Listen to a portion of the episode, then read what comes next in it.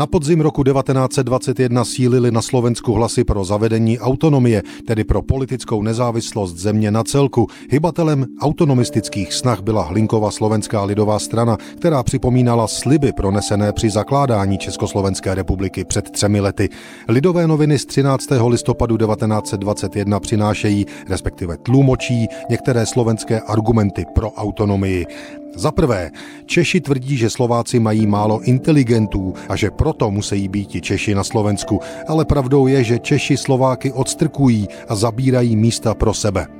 Za druhé, Češi soustavně zatlačují slovenčinu, tak nová těsnopisecká soustava doporučená i pro slovenské školy nedbá vůbec slovenčiny. Její autoři pracovali na ní dlouhá léta, protože na základě velkého materiálu slovního lze stanovit i praktickou stenografickou značku. Slovenští profesoři ji chválí jako dobrou pro Čechy, ale vytýkají, že úmyslně zanedbala slovenčiny, nemajíc prý značek pro speciálně slovenské slabiky a hlásky. Zavedení české soustavy svědčí o nevážnosti k slovenčině.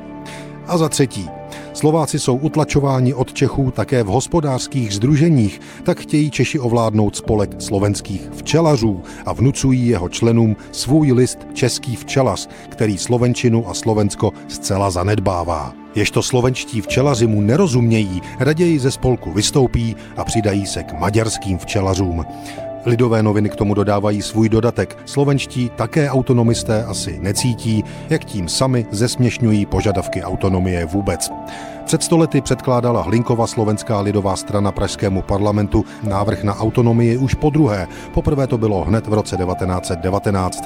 Následovaly pokusy v letech 1922, 1930 a 1938, až ten poslední byl úspěšný. Slovenská autonomie v rámci okleštěného Československa pak trvala jen pět měsíců.